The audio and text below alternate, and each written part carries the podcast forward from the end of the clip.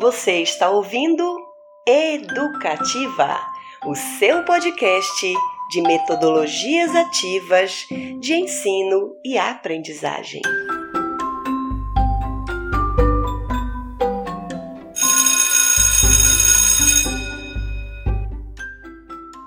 Olá, pessoal, sejam bem-vindos ao Educativa. Eu sou Caio Maximino. E eu sou a Camila Cítico. Nós somos professores da Universidade Federal do Sul e Sudeste do Pará, do Programa de Pós-Graduação em Educação em Ciências e Matemática. E esse podcast é o resultado das produções dos nossos alunos na disciplina de Metodologias Ativas de Ensino e Aprendizagem. Essa disciplina foi ministrada em 2020 em caráter remoto durante a pandemia do Covid-19. Devido a isso, então, foi necessário um grande planejamento para a execução dessa disciplina, tanto para que ela pudesse ser acessível aos alunos, falando no sentido do uso das tecnologias digitais, quanto no sentido de ministrá-la utilizando aspectos das metodologias ativas, para que não só os alunos as compreendessem, mas também aprendessem os conteúdos, sendo os protagonistas das suas próprias aprendizagens. É verdade, foi um grande desafio, assim como provavelmente é um desafio para a maior parte dos professores que devem estar ouvindo isso, é, planejar essa disciplina, né? Muitos planos foram feitos para lá e para cá, pensando justamente em como que a gente organiza esse ser ativo é, nesse momento pandêmico, né? Em que a gente está de uma forma ou de outra à distância, né? A gente pensa que ser ativo muitas vezes é, implica em uma presença, né? E no entanto, quando a gente está nessa distância, o que a gente tem é exatamente uma crise de presença, né? Então, muitos modelos e muitas formas foram planejados, replanejados, re-re-replanejados até a gente chegar no modelo que a gente acha que funcionou, né? E uma das coisas que a gente pensou nesse modelo foi justamente esse podcast.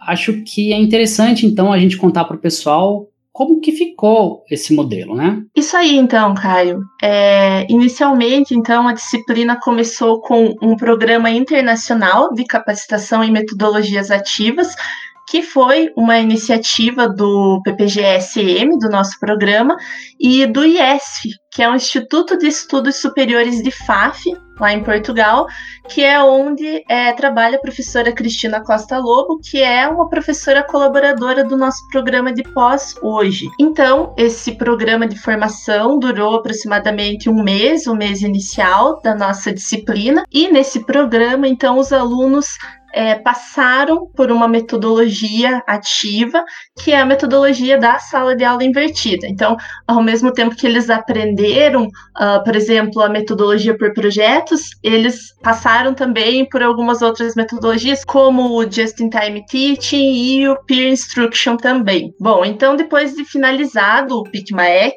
que foi esse programa de formação internacional, é, a disciplina foi organizada em encontros que tratavam de metodologias ativas específicas. Então, houve semanas em que nós demos artigos de aplicação dessas metodologias para que os alunos lessem anteriormente à aula, fizessem alguma forma de registro, que poderia ser um fichamento, um áudio, um mapa de ideias, e depois discutissem em sala conosco.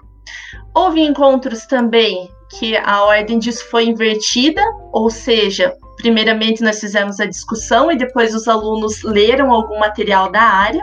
Algumas semanas houve questionários após o encontro para aplicação das metodologias trabalhadas nas áreas de formação dos alunos. E houve também a produção de mapas conceituais, que é um instrumento de organização do conhecimento e também um instrumento avaliativo. Teve também a produção de um problema a partir de árvore temática, que também é um instrumento para a organização da aprendizagem, mobilização de conhecimentos prévios e desenvolvimento do pensamento crítico. E, além disso, os alunos também produziram um rascunho de como produzir projetos para feiras de ciências, que é algo que eles poderão utilizar posteriormente com os seus alunos também. Essa, essa parte é, é bem importante por vários motivos, né? Primeiro que as feiras de ciências, quando a gente pensa na educação básica, são aquilo que mais imediatamente aparece como metodologia ativa disponível para os professores, né? Depois que, no caso específico do nosso programa, em que esses alunos estão inseridos, nós temos uma mostra, né, um evento que está indo para sua terceira edição agora, é um evento que ele é financiado, inclusive, pelo CNPq, né, que é a Mostra de Ciências do Sul e Sudeste do Pará, é MOCISPA, tá? Então, como uma parte razoável dos nossos alunos são professores na educação básica, a gente espera que um dos resultados né, dessa disciplina seja ajudar eles a produzirem esses materiais, esses projetos, né, que vão estimular, portanto, as feiras de ciências nas suas próprias escolas. Dali vão surgir, então, trabalhos que eventualmente vão ser apresentados nesse grande evento que vai reunir os trabalhos de escolas de toda a região, né? A gente está indo para a terceira edição. A gente espera que esse seja um resultado bem, bem positivo mesmo da disciplina. Isso mesmo.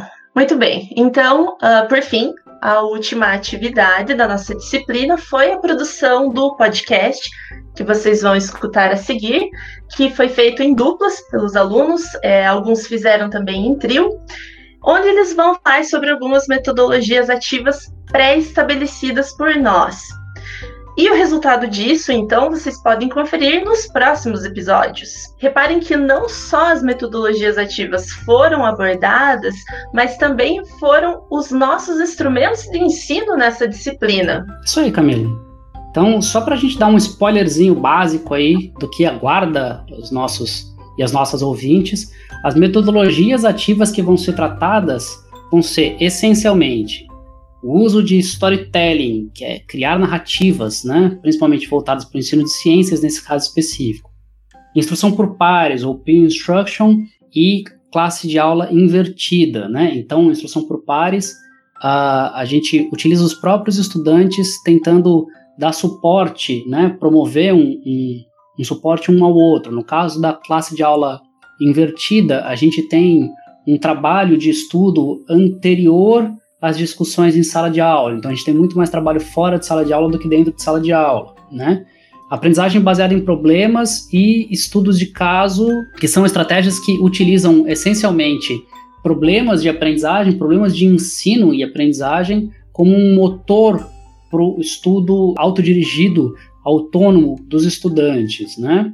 a utilização de role-playing games, RPG, e a utilização de estratégias de gamificação e ludificação, né, que são uh, estratégias de utilizar jogos narrativos como uma maneira de estimular o estudo e a construção do conhecimento. Estratégias de aprendizagem baseada em projetos, em que os estudantes utilizam projetos de pesquisa ou intervenção ou construção de tecnologias, por exemplo, como uma forma de mobilizar o conhecimento e de uh, estimular o estudo autodirigido.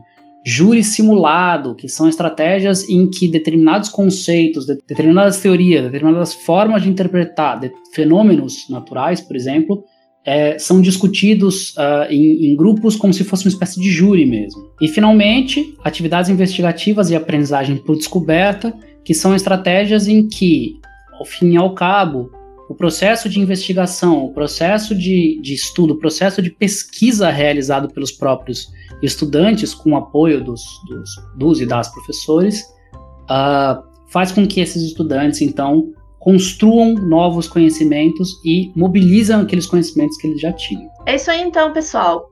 Fiquem ligados para os próximos episódios.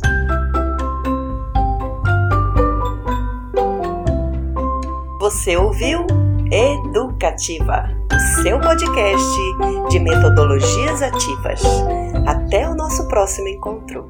Tchau!